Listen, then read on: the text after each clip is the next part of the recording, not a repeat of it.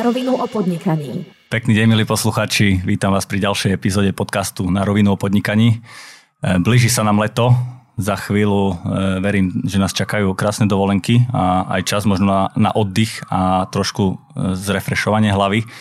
A keď budete tento podcast počúvať možno niekde na kúpalisku, možno pri mori alebo kľudne aj pri práci, tak dnešná téma bude taká, že je dobre sa nad ňou zamyslieť, keď nie ste v práci a keď nerobíte, lebo, lebo keď ste v tom kolobehu a keď ste vo švungu, je to ťažké niekedy e, sa zamyslieť, ako by to možno lepšie mohlo fungovať a tým pádom sa dneska budeme baviť o inováciách. Ak som si e, ja dneska e, pripravoval veci na tento podcast, tak samozrejme ako prvé ma napadlo inovácie a, a známa firma Apple.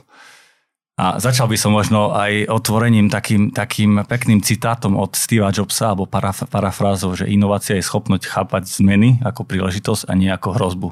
A vítam v dnešnom štúdiu Adama Brodsku Ahojte. a Jakuba Hrušovského. Ahojte. Chalani, vy asi viete, čo je to inovácia, e, tak možno povedzte, ako sa stotožňujete aj s týmto výrokom jedného možno z technologických a z inovačných lídrov. No tak e, ja sa s tým stotožňujem, mne sa to páči. E, s tým sa stretávame dennodenne, že pri inovácii je dôležitý ten mindset a že v podstate strach bráni inováciám, takže je veľmi dôležité e, mať otvorený mindset a snažiť sa, snažiť sa k tomu pristupovať so zvedavosťou a nie so strachom. Ty Adam, ako, ako, ako, čo, čo znamená pre teba inovácia? Pre mňa inovácia je presne schopnosť reagovať na tie neustále meniace sa okolnosti a myslím si, že všetci, nielen posluchači, ale aj všetci ľudia to nejak e, na vlastnej koži veľmi intenzívne zažili minulý rok, e, keď nás prekvapila korona a zo dňa na deň sme sa všetci museli nejakým spôsobom prispôsobiť alebo zmeniť, či už v osobnom živote alebo aj vo firmách. A ja mám ešte takú paralelu vlastne inovácií, alebo teda porovnávam to k takému samovzdelávaniu, že ak a ako ľudia chceme byť konkurencieschopní, robiť, čo nás baví, robiť to dobre a byť uplatniteľný na trhu práce, nie len po skončení školy, ale aj o 10, 20, 30 rokov, kým sa dopracujeme k dôchodku, a, tak treba sa nejakým spôsobom samozdelávať a rozvíjať a inovácia je to isté iba v kontexte organizácie firiem. Mm-hmm. Takže ak firma chce byť dlhodobo udržateľná, konkurencieschopná, rozvíjať sa, posúvať sa ďalej, tak je nevyhnutné, aby inovala, aby mala proste toto nejaké svoje DNA a kultúre. Takže inovácia a vzdelávanie je veľmi uh, úzko späté, alebo možno v tomto firemnom žargone je to vzdelávanie firmy, hej? Ak, ak sa firma... Inové. Čiastočne, čiastočne, ale ten princíp je podobný. Je to úzko späté tým, že inovovať sa nedá bez toho, aby si mal nejakú dostatočnú bázu informácií. Mm. Hej, že keď chceš spraviť nejakú inováciu, niečo, čo na tom trhu alebo v kontexte tvojej vlastnej firmy nie je zaužívané, je to nové, tak e, potrebuješ mať nejaký benchmark na tom trhu alebo potrebuješ mať tie informácie. Musíš byť vzdelaný mm-hmm. dostatočne na to, aby si vedelo pochopiť, že kde tá inovácia môže byť zavedená alebo že kde sa tá príležitosť nachádza. Takže e, to vzdelanie je tam kľúčové, to vzdelávanie. Ale nie len vzdelávanie v kontexte toho, že sedíš na knížkami alebo čítaš si nejaké konkrétne informácie na firmách, ale aj na konkrétnych projektoch alebo pri tých konkrétnych caseoch, že každá inovácia by mala začať tým, že sa snažíš uh, nabrať čo najväčší počet informácií, aby si vedel tú inováciu identifikovať mm-hmm. potom. Takže nedá sa začať biznis rovno s inováciou, hej? Že musí tam pre, pre, prebehnúť nejaký proces. No určite musí prebehnúť predtým ten proces. Hej? Že potrebuješ identifikovať, akú inováciu priniesť. A, A na tom my vlastne pracujeme, to je taký core tých našich, našich služieb. Vychádza to vlastne z myslenia, z metodológie design thinking, ktorá je vlastne postavená na tom, že najprv sa snažíš nabrať dostatočne množstvo informácií, až potom sa snažíš urobiť nejaké rozhodnutie. My sme tak eh, vhúpli rovno do, do tej témy inovácií. Hej. Predstavte sa možno ešte chalani, eh, kto ste, čo ste. Ste, ste z firmy Cube, čo, čo je za, eh, základná vec. Obidvaja máte menovky, že business designer. Čo to vlastne znamená, ako ste sa dostali k inováciám? Tak uh, naše inovačné štúdio Cube uh, vzniklo vlastne spojením skúseností uh, vlastne troch spoluzakladateľov, uh, kde teda spolu so mnou Slavo Tuleja a Rado Hankovský uh, sme pôsobili v rôznych uh, segmentoch, uh, či už na poli korporátnych inovácií, v startupovom ekosystéme, uh, alebo teda na poli uh, nejakých teda obchodných stratégií a uh, biznisu. A videli sme e, taký trend, že na jednej strane toho takého inovačného ekosystému je množstvo firiem, množstvo tímov práve v roli tých startupov, ktoré majú chuť, ten švung, meniť veci k lepšiemu, zachraňovať svet a prichádzať s nejakými novými technologickými vymoženosťami. Na druhej strane sú korporácie, ktoré majú a teda uvedomujú si potrebu inovať, pretože už sú dostatočne veľké na to, aby ich nejaká takáto nová, novoznikajúca technologická firma mohla v úvodzovkách ohroziť, alebo teda zmeniť to ich prostredie. A vzhľadom na to, že už sú na trhu niekoľko desiatok rokov, tak uh, sa môže stať, že tí zákazníci o ďalších 10-15 rokov mm. nebudú mať takú potrebu, ktorú oni dnes naplňajú a pozerajú sa potom, ako by si mohli zachovať a udržať ten svoj uh, core business alebo nejakú svoju pozíciu na trhu. A preto uh, sa snažia tak systematicky venovať vývoju inovácií interne a rôznym rozvíjaním, budovaním svojich inovačných laboratórií, investovaním do startupov a tak ďalej a tak ďalej. A toto sú také tie dva pozitívne príklady, kde teda tá inovácia vzniká veľmi často. No a my sme videli uh, takú dieru na trhovom priestor, že medzi tým je množstvo malých, stredných firiem, uh, veľkých korporácií, prípadne aj organizácií z verejného sektora, kde buď je nedostatok toho talentu alebo toho kapitálu z pohľadu kapacít, že nemajú na to momentálne kapacity vzhľadom na to, že ten ich tým je vyčerpaný alebo vyťažený tým tou prevádzkou toho biznisu alebo bežnou agendou, alebo teda nemajú úplne know-how na to, ako to systematicky robiť, ako systematicky pristupovať k inováciám, aby to robili možno efektívne z času, peňazí, kapacít. A tak sme si povedali, že tie naše skúsenosti z tých firiem, kde sme pôsobili predtým, tak pretávame do vlastného inovačného štúdia kde sa práve tomuto venujeme a mm-hmm. vlastne pomáhame firmám buď nejak testovať ich myšlienky, nápady na nové produkty, nové služby, zlepšovať existujúce, alebo potom stavať vyslovene nové produkty a služby na zelenej lúke a to je v podstate aj ten business design team, ktorý my tu teraz zastupujeme s Kubom, ale Kuba nechám, aby doplnil, že čo je vlastne rola toho business designera. Kubo, povedz možno ešte, že akú, akú školu by som mal študovať, ak by som chcel robiť inovácie? No tak ja mám stavebnú, tak... tak... že vieš, vieš to naprojektovať hej. od základov, hej? No ale hej, ono to úzko súvisí, lebo myslím si, že práve tá škola e, stavebná ma naučila tomu koncepčnému premýšľaniu, ktoré je veľmi podstatné e, pri budovaní inovácií alebo všetkých tých veciach, ktorým sa my venujeme. Takže ja mám e, stavebnú školu, tá mi v tom veľmi pomohla a následne som robil v stavebnom sektore o, e, obchodné záležitosti a potom som sa presunul do marketingu, kde som e, teda pochopil časom, alebo dal som si takú ambíciu, že chcem, chcem prísť na to, čo je reálne ešte pred tou samotnou marketingovou komunikáciou. Mm-hmm. Hej, lebo väčšinou na Slovensku reklamné marketingové agentúry sa zameriavajú na tú komunikáciu, a veľmi ma zaujímalo, ako pristúpiť k produktu, k službe, keď e, niekedy tá marketingová komunikácia práve nefunguje preto, lebo sú tie základy už v podstate prehnité. No a na to sa zameriavame my a e, ja som vlastne jeden z prvých makačov v Cube. Takže... Čo znamená makač? No, to je ten business designer? To je ten business designer, presne tak. A teda uh, mám príležitosť e, sa práve na toto pozerať, že ako posunú tie produkty a služby ďalej, aby sa aj našim klientom darilo potom lepšie exekuovať uh, tú marketingovú komunikáciu. No a u nás tá rola business designera je rozličná, aj keď máme v podstate všetci túto nálepku. Konkrétne pri Adamovi, tým, že je co-founder, tak on má v podstate už manažersky na starosti ten tím a je pri tých kľúčových milníkoch na našich projektoch. Ja mám skôr na starosti takú strategickú rovinu tých projektov, teda som na nich, som tam veľmi aktívny a potom máme, e, potom máme business designerov, ktorí sú zameraní skôr na projekt management, to znamená, mm-hmm. že mhm. majú na starosti pod patronátou ten flow toho projektu, že aby to naozaj plynulo tak, ako to má. A takto tvoríme väčšinou taký zaujímavý tandem, že skôr taký strategick, strategickejšia hlava a potom ten projekt manažer a následne potom máme podporný tým a celé to zastrešuje Adam. Takže u nás je business designer úloha v podstate, ktorá je veľmi široká. Venujeme sa rozličným aktivitám a je to pri každom projekte, je to pri každom projekte iné. Ten flow si určite ešte prejdeme, že ako to mm-hmm. celé prebieha, ale mňa zaujalo to, čo si povedal, že e, robil si marketingu, mm-hmm. však vieme, ako to tam prebieha, ak sa ide robiť nejaká komunikačná stratégia, tak možno je predtým nejaký prieskum, ale ten prieskum je len, čo sa týka možno tej cieľovej skupiny, eh, ako na nich komunikovať. Ale mňa zaujíma to, že čo ešte predtým, keď sa vôbec ten eh, produkt vyvíja, tak mm-hmm. tam je možno tiež dobre eh, si spraviť nejaký prieskum, alebo aké sú možno tie nástroje na to, aby ja som vedel trafiť ten pomyselný klinec po hlavičke a, a spravil ten produkt tak, ako si ho tá cieľová skupina predstavuje a Jak to funguje? Na toto máme taký náš interný nástroj, tzv. inovačný funnel, alebo to je ten lievik, mm-hmm. kedy ideš od nejakého širšieho kontextu do konkrétnosti a v podstate má štyri fázy. V tej prvej fáze je extrémne dôležité nastaviť si nejakú inovačnú stratégiu, alebo všeobecne to môžeme volať stratégia, kde sa snažíš nejak vyhodnotiť uh, také tri aspekty, uh, ktoré sú kľúčové, či už pri produkte, službe alebo inovácie by fungovala. V prvom rade je dôležité pochopiť očakávania a potreby toho zákazníka. To znamená, že či je reálne a po čo má dopyt a aký problém rieši, aké bariéry v konkrétnej životnej situácii, ktorú chceme riešiť, ten zákazník dnes má, akým čeli a ako mu môžeme v tom pomôcť.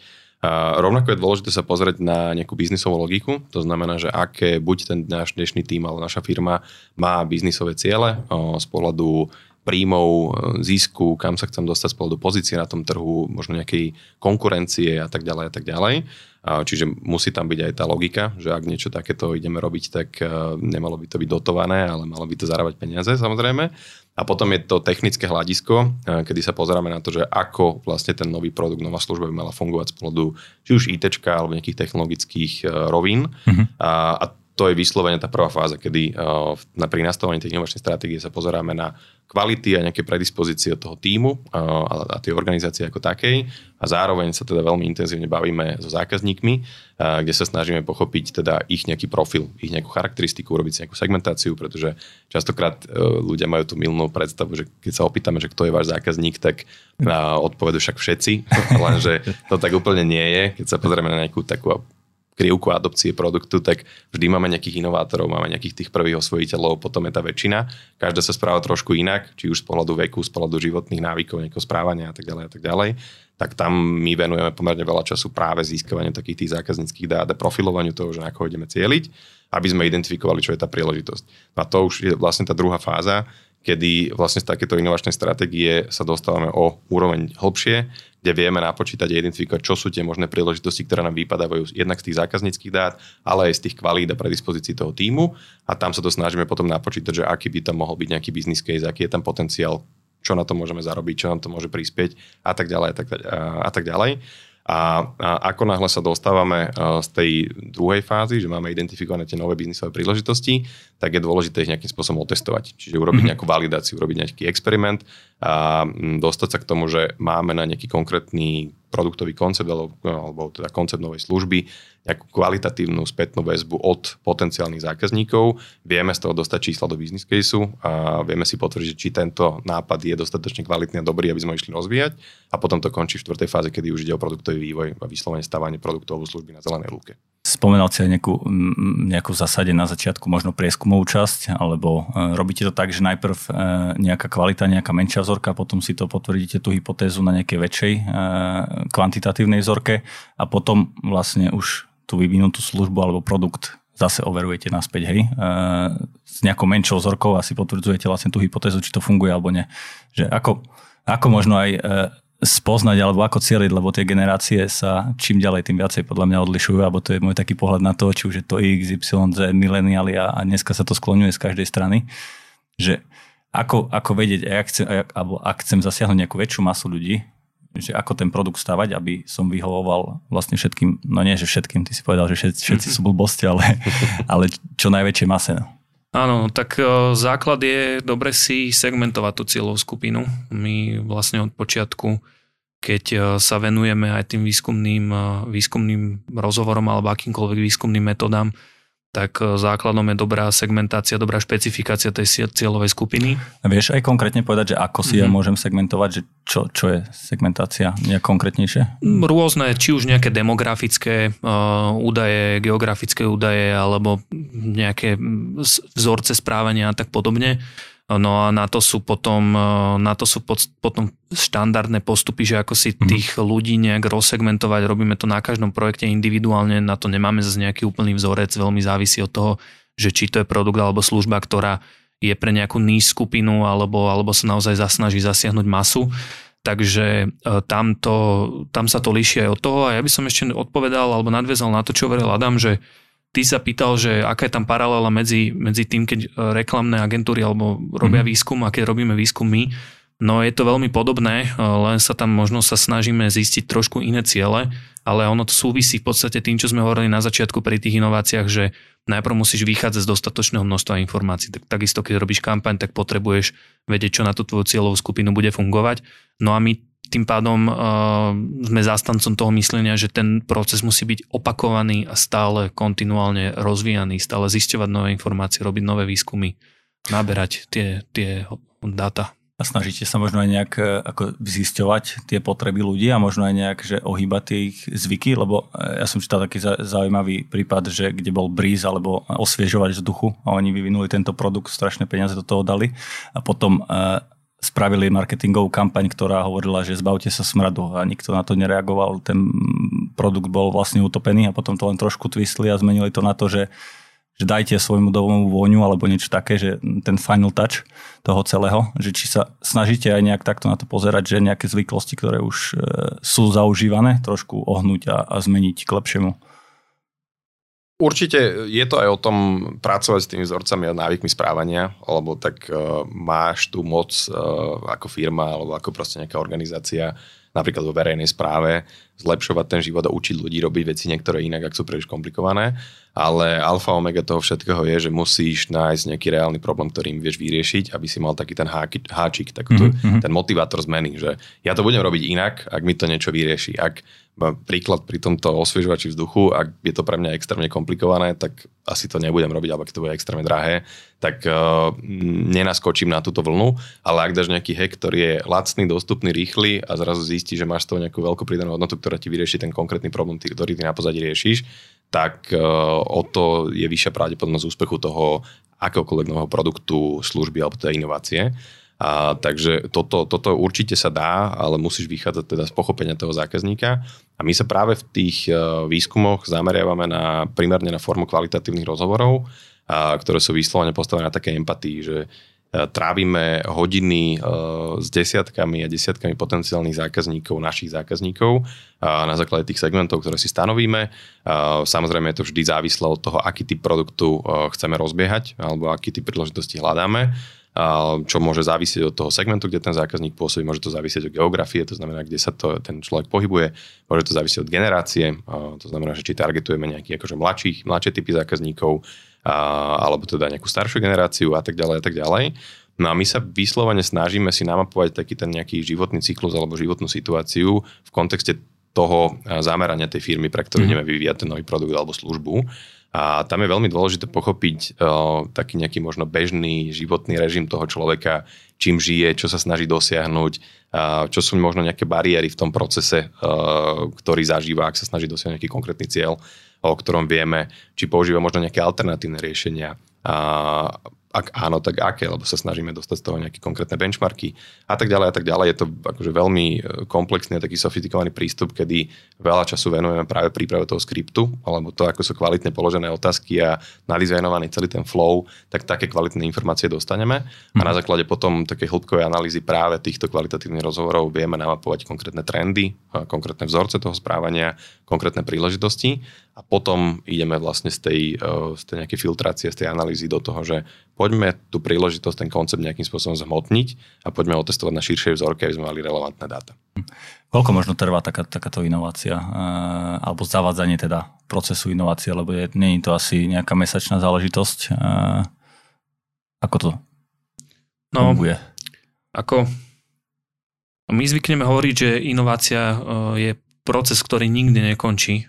Hej, že vie si ju rozbiť do nejakých viacerých cieľov, len nie je dobré si stávať nejakú nezrealizovateľnú metu, lebo potom je veľmi ťažké sa k nej dostať a možno tým, že máš tú vôľu sa tam reálne dostať, tak uh, ti to môže trošku zastreť ten pohľad a môžeš začať vnímať tie veci trošku skreslene. Takže my sa snažíme si to rozbiť do takých kúskov a tie projekty si v podstate rozdeliť do takých menších printov alebo si to rozdeliť do menších e, časových úsekov a menších cieľov, aby sme sa k tej e, výslednej inovácii alebo k tým cieľom nášho zákazníka vedeli, vedeli dostať. Častokrát to je postavené tak, že náš klient nám dá nejakú, nejaký cieľ, ktorý by chcel dosiahnuť a ten cieľ procese redefinujeme alebo mm-hmm. mu na základe dát vysvetlím, že by to malo vyzerať inak.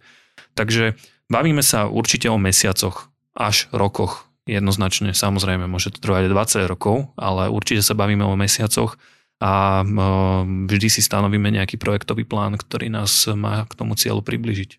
A tam je tiež ešte dôležité rozlišovať, že v ktorej fáze, uh, ako, aké tempo tej inovácie mm. máš zvoliť. A keď som spomínal ten inovačný funnel, a, tak práve vo fáze nastavovania tej stratégie je dobre zobrať si nejaký čas. A to znamená, že nemať to, že chcem inovačnú stratégiu, chcem mať za týždeň a zajtra chcem vidieť výsledky, lebo je dôležité zohľadniť uh, všetky tie elementy a aspekty uh, tej firmy, toho zákazníka a to si vyžaduje čas, ktorým môže byť zo pár mesiacov. Dôležité je potom byť dostatočne rýchly uh, už pri tom testovaní alebo pri tých experimentoch, uh, lebo ten taký ten time to market, to je, mm. to je vlastne také KPI alebo nejaká metrika, ktorú treba sledovať, že už ak to aj vymyslíme, identifikujeme nejakú príležitosť a zvalidujeme, otestujeme ten koncept, tak potom to musíme začať rýchlo stavať, aby sme mali prvých zákazníkov. Čiže práve uh, keď máme identifikované príležitosti a ideme testovať, tam sa snažíme to robiť akože v horizonte týždňov, aby sme čo najrýchlejšie dali tú myšlienku na papier, nejakým spôsobom to zmotnili, dali von na trh, úplne to konfrontovali s tým trhom a s tým zákazníkom, či nejakým spôsobom rozumejú tej propozícii, propozícii či im to príde zmysluplné, či by za taký produkt zaplatili. A ako náhle máme tieto informácie a sú pozitívne a teda priaznivé pre vývoj toho produktu, tak potom už je to tom produktovom developmente, kedy mm. treba byť efektívny, rýchly a mať takéto startupové tempo. Hm. Presne tak. Je veľmi dôležité dostať to na ten trh čo najrychlejšie, ale nie je dôležité dostať to na ten trh čo najrychlejšie v plnej verzii. Hej, že je veľmi dôležité si to rozbiť na tie kúsky, ako som povedal, a validovať si ich krok po kroku, aby sa nestalo to, že dáš von celé riešenie a to sa ti zbúra a spadne ti.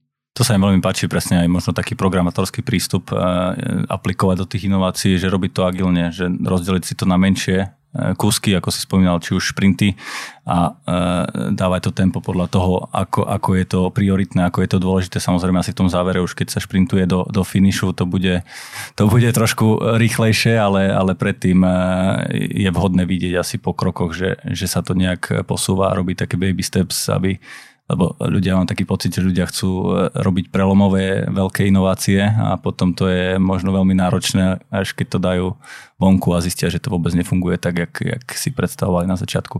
Dobre, e, bavíme sa o inováciách e, ten proces, alebo tá metodika je relatívne taká zložitejšia. Určite to asi si vyžaduje veľa skillsu, či už vášho, alebo aj toho klienta že vedia takéto inovácie zavádzať aj nejaké menšie, menšie, menší podnikatelia, či už živnostníci alebo stredné podniky, alebo je to len čisto domena nejakých veľkých korporátov?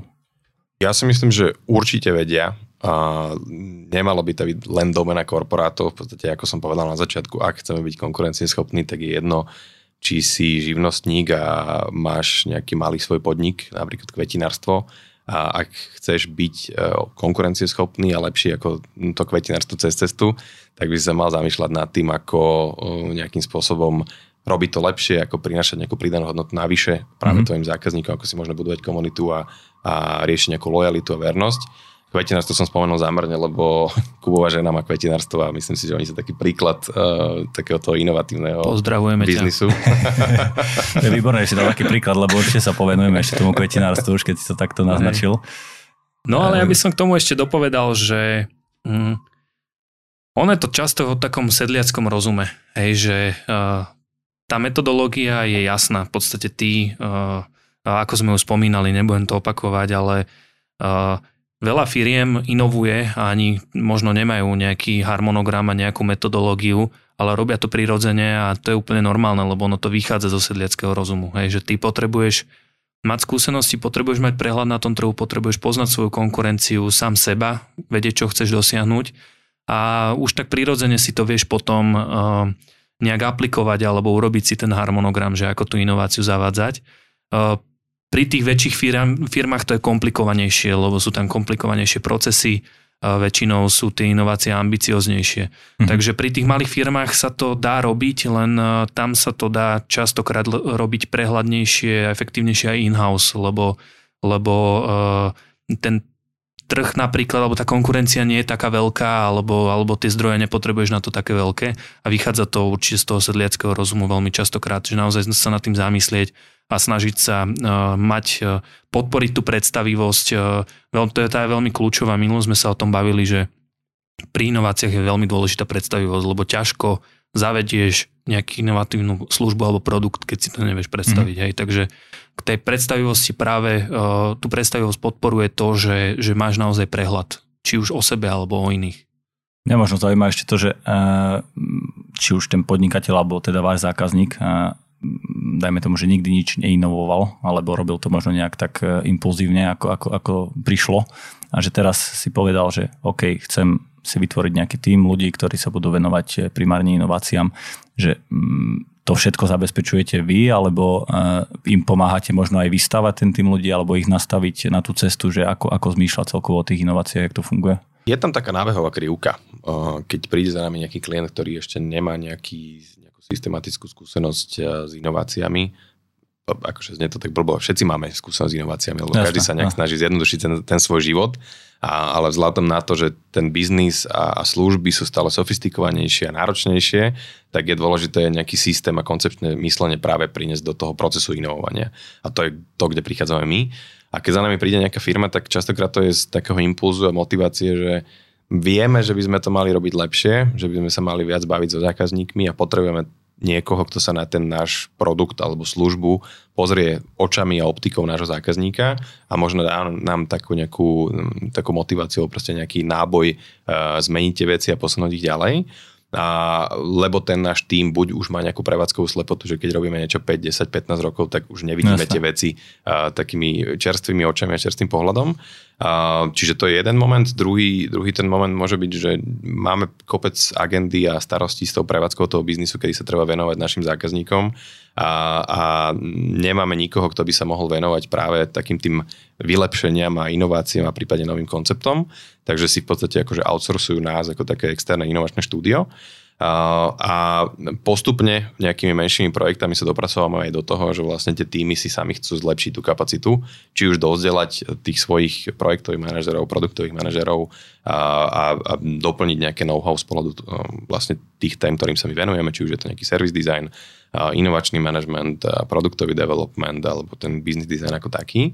A keď už sme za týmto, tak v tej ďalšej fáze je na stole samozrejme aj téma budovania toho inovačného týmu, či už aj z tých interných kapacít, alebo potom hiring nejakých externých ľudí, kde vieme s tým asistovať mm. a, nejakým spôsobom smerovať ten tým, aby naozaj mali nejaký taký, takú nezávislú inovačnú jednotku u seba doma.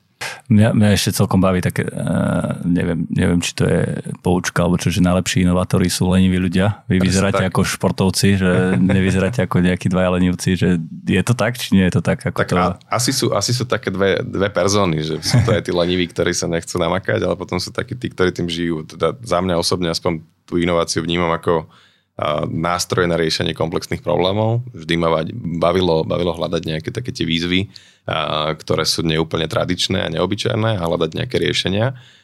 Takže my sme podľa mňa skôr táto, tá, táto persona. Ale ono dáva to zmysel, lebo v podstate, keď chceš inovovať, tak ty musíš mať nad tým čas premýšľať. A ak to je myslené tak, že keď lenivý menej robí a viacej premýšľa, tak to môže fungovať. Možno je to aj vyslené tak, že, že jednak e, má viac času na premyšľanie, ale že nechce mm-hmm. sa mu uh, robiť nejaké veci, že to sú presne takí ľudia, ktorí idú proti prúdu a tí boli najväčší akože vedátori. Tak asi treba menej robiť a viac rozmýšľať. Hej. V konečnom dôsledku treba byť efektívnejší, to je pravda, lebo tej agendy mám pocit, že všade je veľa a špeciálne tá digitalizácia, ktorú sme si zažili posledný rok, tak e, sme sa minule bavili s jedným z našich klientov, že však ono sa to switchlo úplne len meeting, meeting, meeting, skončíš večer o no. nejakej 7 a potom, že kedy budem robiť. Však to, to je to presne, že ľudia si nasekajú meetingy ešte v dnešnej dobe Zoomov, Teamsov, Skypeov, tak ešte viacej tých meetingov mi to príde, že človek ani nemá čas sa presunúť a porozmýšľať možno na ceste z meetingu na meeting o nejakých veciach. A toto, čo a... hovoríš, že porozmýšľať, to je extrémne dôležité, že nájsť si ten čas a mentálnu kapacitu na rozmýšľanie nad tými vecami, lebo keď si zahltený, tak nemáš čas uvažovať nad tým, ako koncepčne rozvíjať ten biznis ďalej, a ako koncepčne možno pripravať nejakú marketingovú stratégiu alebo proste pripravať nejaký produkt. A v podstate to je taká naša skrytá propozícia, že keď nemáte čas rozmýšľať koncepčne nad vašim biznisom a nad vašou nejakou stratégiou, tak my vám tie naše hlavy požičiame a vytvoríme niečo, čo bude dávať zmysel.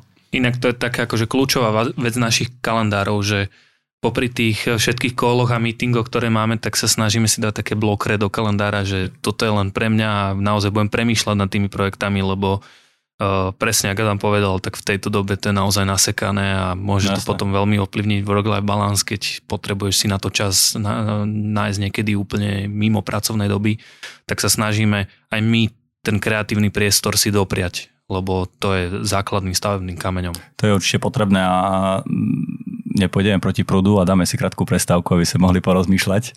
Ja sa veľmi teším, že dnes, dneska sú e, mojimi hostiami Adam Brocka a Jakub Rušovský z firmy Cube. Bavíme sa o inováciách, veľmi zaujímavá téma a v druhej časti vás čaká ešte, aké typy inovácií môžeme v biznise zavádzať. Celý proces si prejdeme, aj e, známy hackathon a vysvetlia nám takisto budúcnosť inovácií, takže o chvíľku sa počujeme. Na rovinu o podnikaní. Už viac ako dva roky medzi top slovenskými biznis podcastmi spoločnosti veľkých médií, ako je Denníken, Sme alebo Aktuality. Formát podcastov je stále obľúbenejší medzi konzumentmi digitálneho obsahu. Môže byť výborným doplnkom aj vašej komunikačnej stratégie. Viac ako 70 epizód. Viac ako 70 biznis, ale aj ľudských príbehov. Na rovinu o podnikaní. Radi prinesieme posluchačom aj ten váš. Ak máte záujem o spoluprácu, napíšte na adresu podcast.narovinu.online Tešíme sa na spoluprácu s vašou značkou. Tak vítajte po prestávke, my sme mali e, výživnú, výživnú 15 e, minútovku premýšľania a e, bavili sme sa o veľmi zaujímavých veciach praktických, tak poďme možno aj posluchačom približiť, ako to funguje a možno aké typy inovácií môžeme v biznise zavádzať, či už ide o produkt alebo službu alebo hoci čo iné. Takže vítam späť Adama Brodsku a Jakuba Hrušovského z firmy Cube, ktorí nám dneska rozprávajú, ako váš biznis nakopnúť a zlepšiť. Ahojte ešte raz. A ja by som možno v tejto otázke dal také historické okienko alebo proste také intro, že prečo sa zameriavame my na inováciu produktov a služieb. A keď sa pozrieme na ekonomiku ako takú, možno na posledných 200 rokov toho vývoja, tak mali sme také štády alebo nejaké fázy. Na úvod to boli komodity, ktoré boli predmetom takého toho obchodu, že kupovali sme nejaké surové materiály a z toho sa potom niečo začalo vytvárať. Keď sme tým surovým materiálom sa naučili dať pridanú hodnotu, tak e, vznikli produkty a, a následne aj tie produkty e, nejakým spôsobom sme sa naučili vylepšovať, dávať tomu nejaký zmysel navyše a riešiť problémy ľudí vďaka tomu, že sme im pridali pridanú hodnotu a vznikli služby.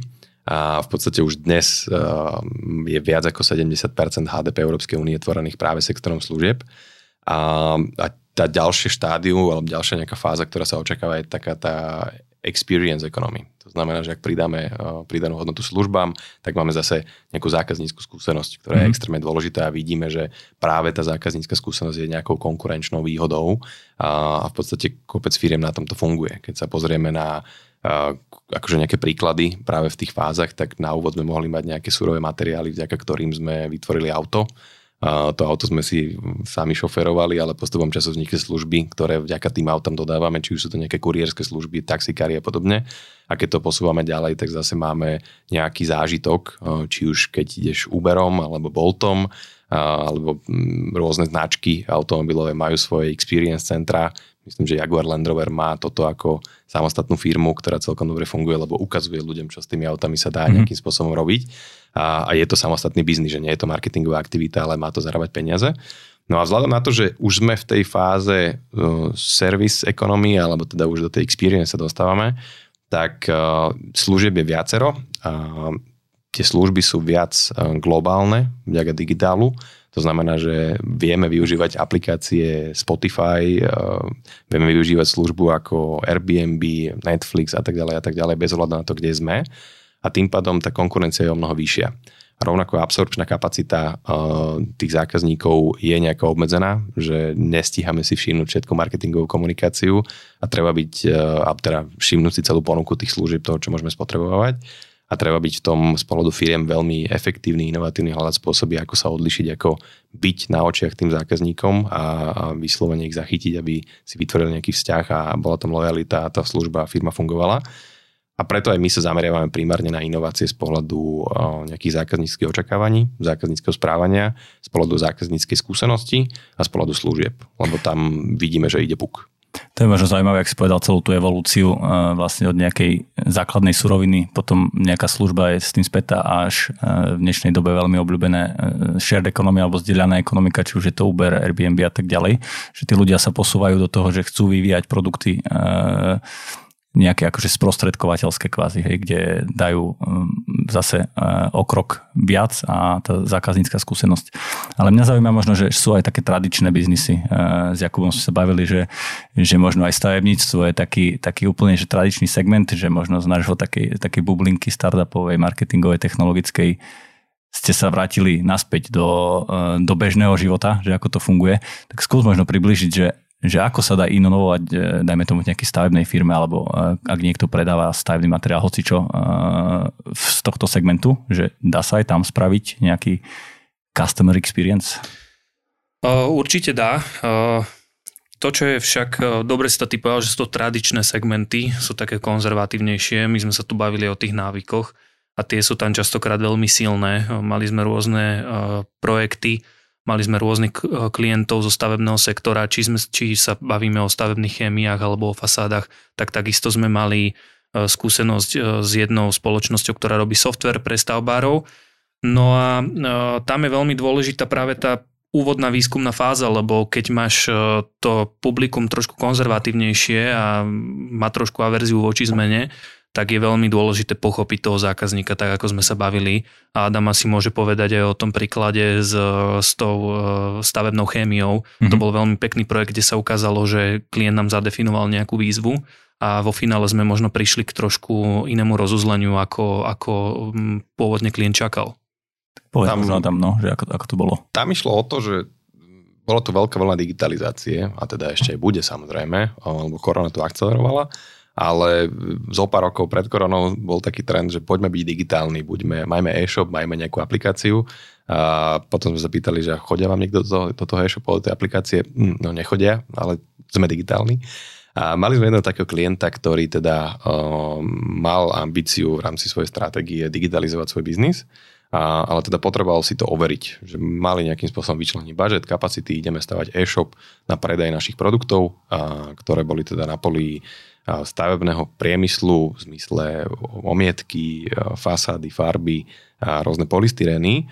No ale oni chceli pochopiť, že či naozaj to bude fungovať, že nenalejeme tie 100 tisíce eur do vývoja robustného e-shopu, otestujeme si to so zákazníkmi a my sme robili v Českej republike práve prieskum potrieb a fungovania ich zákazníkov, ktorí boli remeselníci, maliari, také tie stavebné partie, ktoré chodia robiť fasády, omietky, menšie stavebné firmy a snažili sme sa vyslovene navnímať, ako toto konzervatívne odvetvie funguje.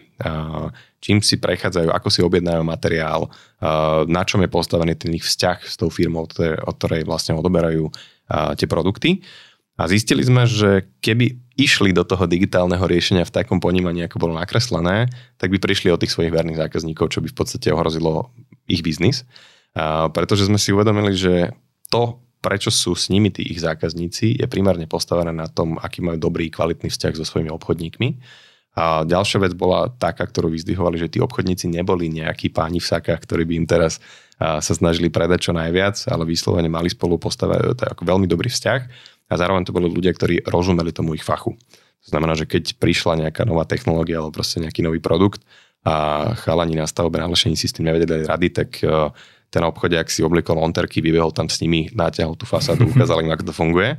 Uh, takže ukázalo sa, že tá lojalita zákazníkov je o vzťahoch uh, a že toho by sme sa nemali chytať a treba ísť od toho. Zároveň sa nám ukazovalo, že dôležitý taký aspekt toho správania sa je to, že v stavebníctve nikto nemá čas. A všetko treba robiť rýchlo. Ideálne som na stavbe, tak telefonujem, nejdem nikde do kancelárie, nebudem si 9. Včera bolo neskoro. Včera bolo neskoro, už to tu malo byť.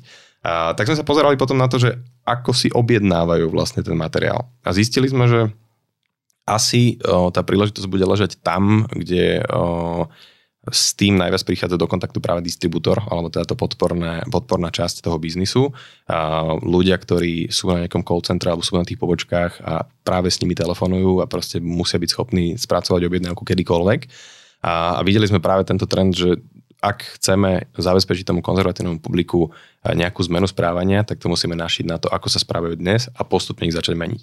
A tiež sa nám to overilo potom aj z iných projektov, ktoré uh, sme robili v stavebnom segmente, uh, že mať e-shop napríklad pre inštalatéra, ktorý si vyklika 48 strán, kým sa dostane k takému kolienku a k takému kolienku, mm-hmm. tak je hlúposť, pretože mu to zaberie viac času, ako, ako by to robil dnes uh, za tých tradičných podmienok.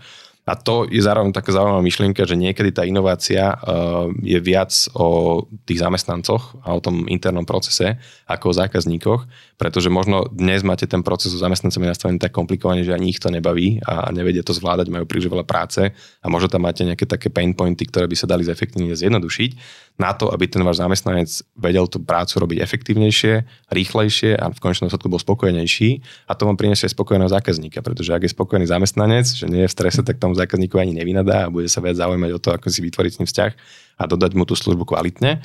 A, takže toto je tiež taký pohľad na to, že ten servis design alebo tá inovácia môže byť aj procesná a rov, zákazník a zamestnanec by mali byť rovnocenní v tomto procese. Mm-hmm. Ako Adam spomenul, tak e, tá lojalita tam je veľmi dôležitá, že ty máš e, nejakého partnera, ktorému častokrát to sú kamaráti naozaj, že keď odoberám fasády od nejakej nemenovanej firmy, tak chodíme už pomaly aj na pivo, naozaj dôverujeme si navzájom, keď mu zavolám, mám ho hneď na ruke, vždy mi zdvihne, vybaví to za mňa.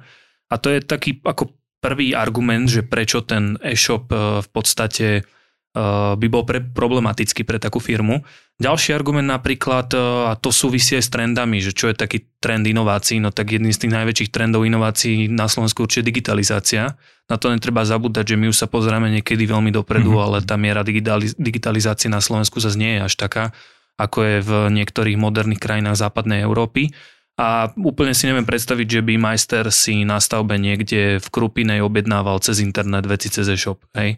Tretia vec, ktorá tam je, je tá samá fragmentácia toho trhu, čo tiež Adam spomenul, že objednať si odkvapový systém, ktorý má 100 častí cez e-shop, rôzne materiály a rôzne farby, asi nie je úplne najjednoduchšie. Mm-hmm. A ten môj partner, ktorý ma dobre pozná, to e, veľmi dobre vie a vie presne, čo odoberám, ako mi to vyhovuje, kam to má doručiť a tak ďalej. A toto momentálne ten software uh, za ňo nevyrieši. No a príkladom, ako tam stále vidieť, že je veľmi dôležitá tá fyzická dostupnosť. Hej, že mám na ruke tých obchodníkov a obchodno-technický tým, ktorý mi vie pomôcť, vie mi ukázať ten produkt a vie mi ho aj priniesť a predať priamo na tú stavbu, ale aj určite sieť tých predajní, že na to netreba zabúdať a veľa firiem aj teraz aj v iných sektoroch sa vrácia k tomu, že treba mať tú distribu- treba mať tú retailovú sieť, kde, sa, mm. kde viem vlastne vybaviť to, čo potrebujem No a výborný príklad sú jedny veľké stavebniny v Čechách, stavebná sieť, ktorá vlastne prístupuje na taký inovatívny model, že uh, oni pochopili, že tá rýchlosť je veľmi dôležitá. Teda majú veľkú sieť uh, retailu a zároveň uh, sa sústredujú na, na rýchlosť vybavenia objednávky. Teda majú také pitstopy na svojich, v svojich stavebninách, ktorých teda nemajú jeden, že to je nejaký drive-in, ale majú ich tam viacero. Neviem, v Prahe ich majú proste X, neviem, či nie, nie uh, 10+. Plus a teda majú takú vnútornú internú challenge, že musia do nejakého určitého času vybaviť tú objednávku, lebo to je nejaký interný benchmark a vedia, prečo to robia. Lebo ten zákazník, ten majster to chce vybaviť naozaj veľmi rýchlo. A potom dostanú tú lamorku. Ak to áno, áno, áno, to som, to som zabudol spomenúť aj, že...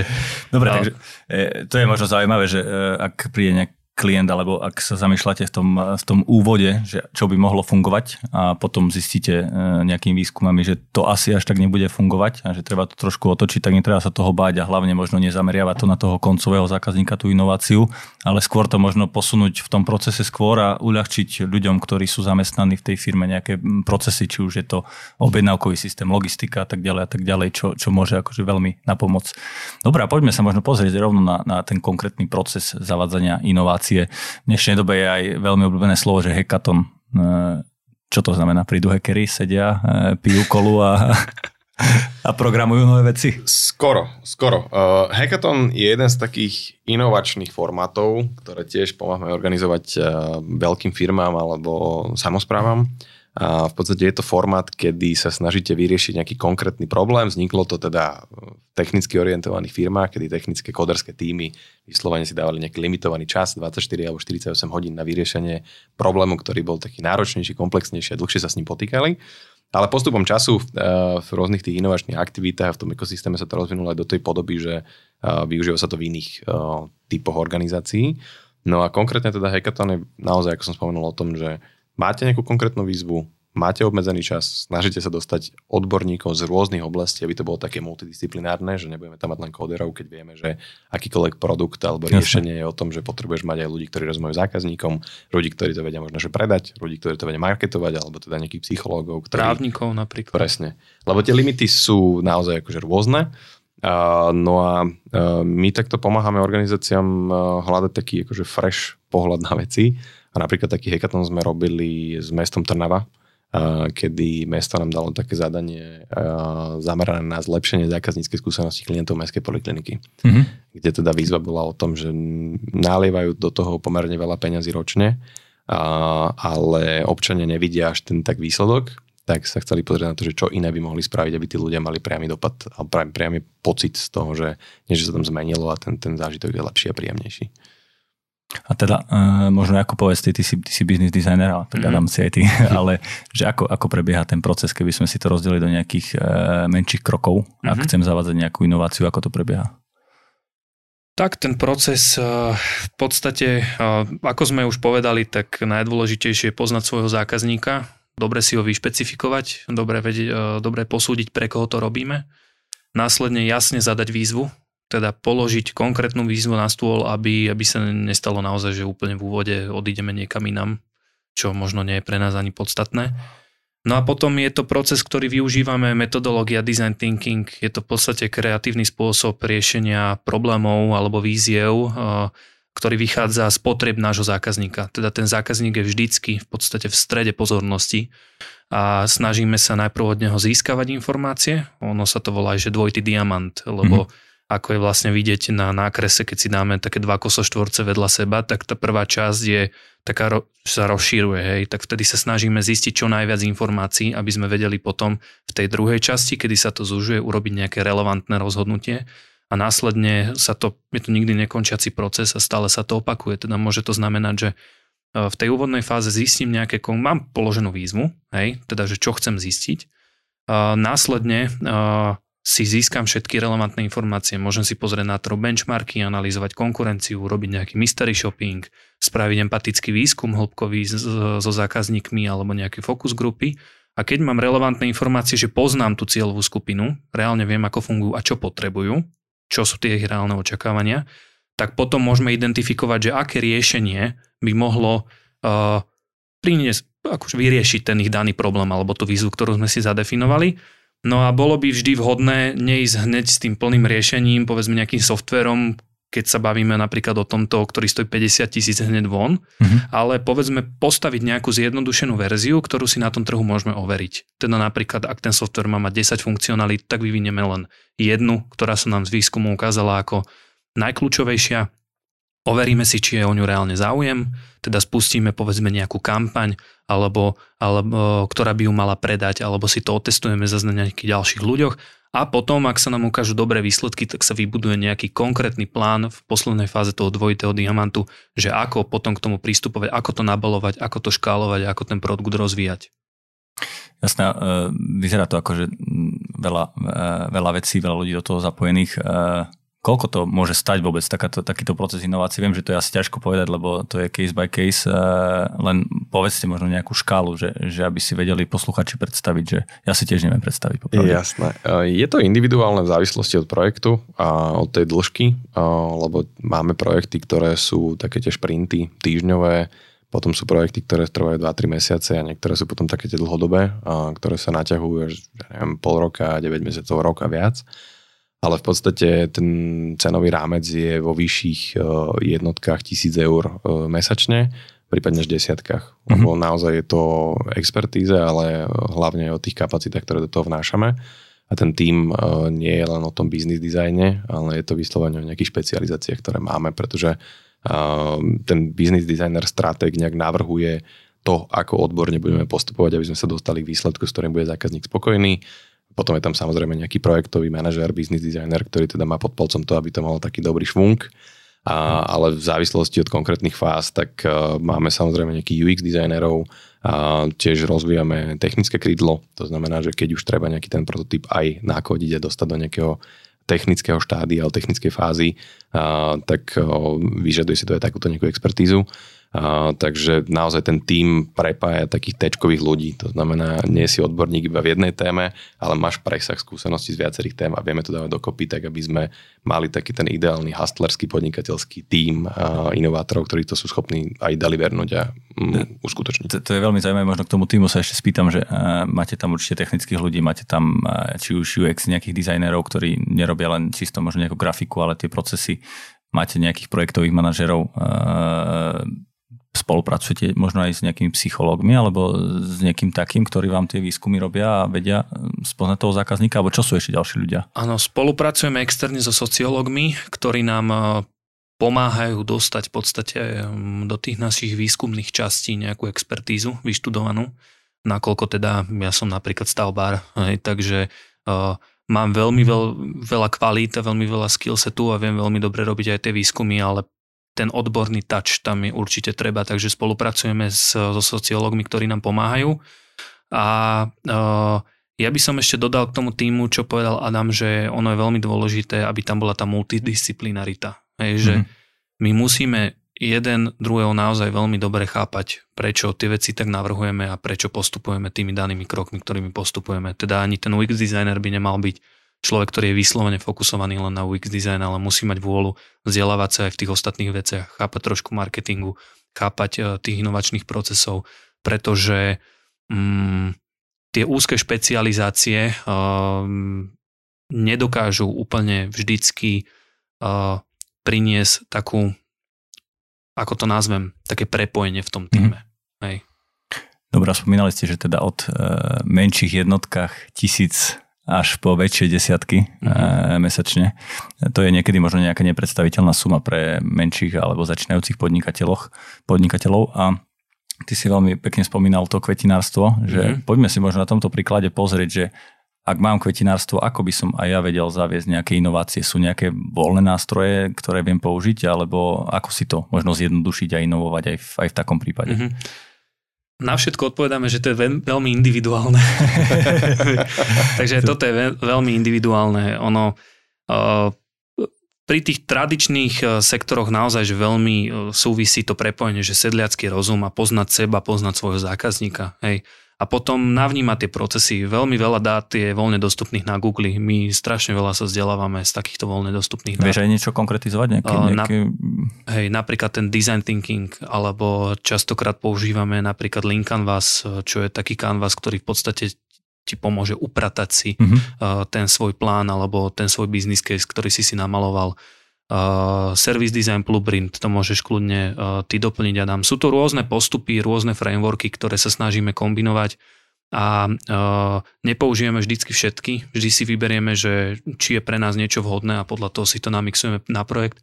Niekedy si vytvoríme niečo vlastné, prispôsobíme si to na tie svoje pomery.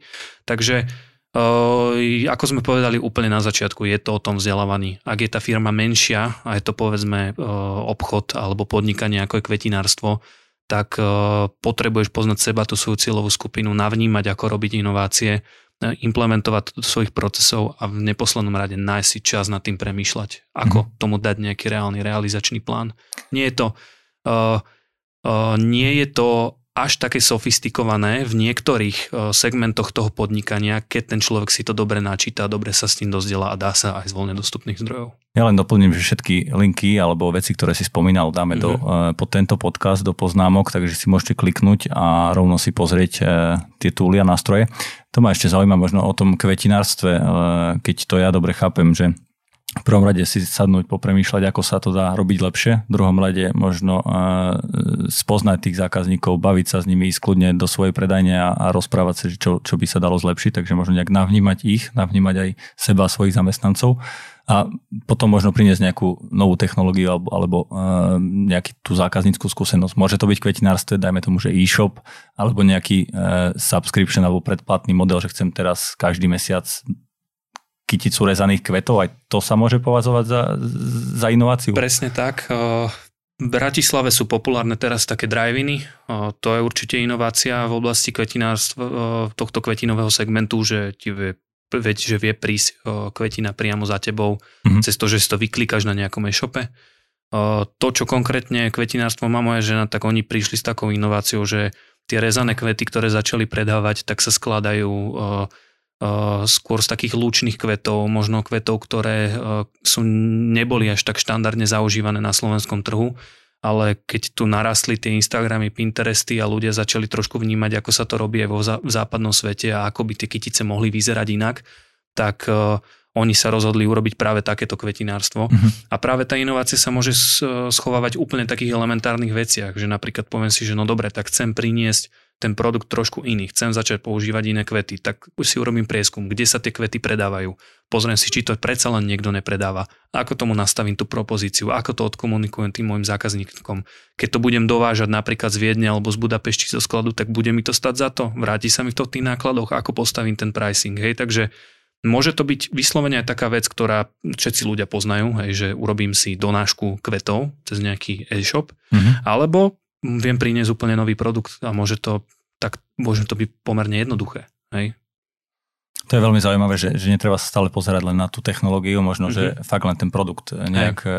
vyladiť zmeniť oproti konkurencii a to môže byť tá mm-hmm. inovácia. Takže to je veľmi, veľmi akože za mňa poučná aj taká, taká myšlienka e, na záver, že, že nehľadajte inováciu v nejakých e, najnovších technologických riešeniach a hľadajte inováciu všade okolo seba, lebo, lebo ona je podľa mňa na každom kroku toho biznisu, ktorý robíte.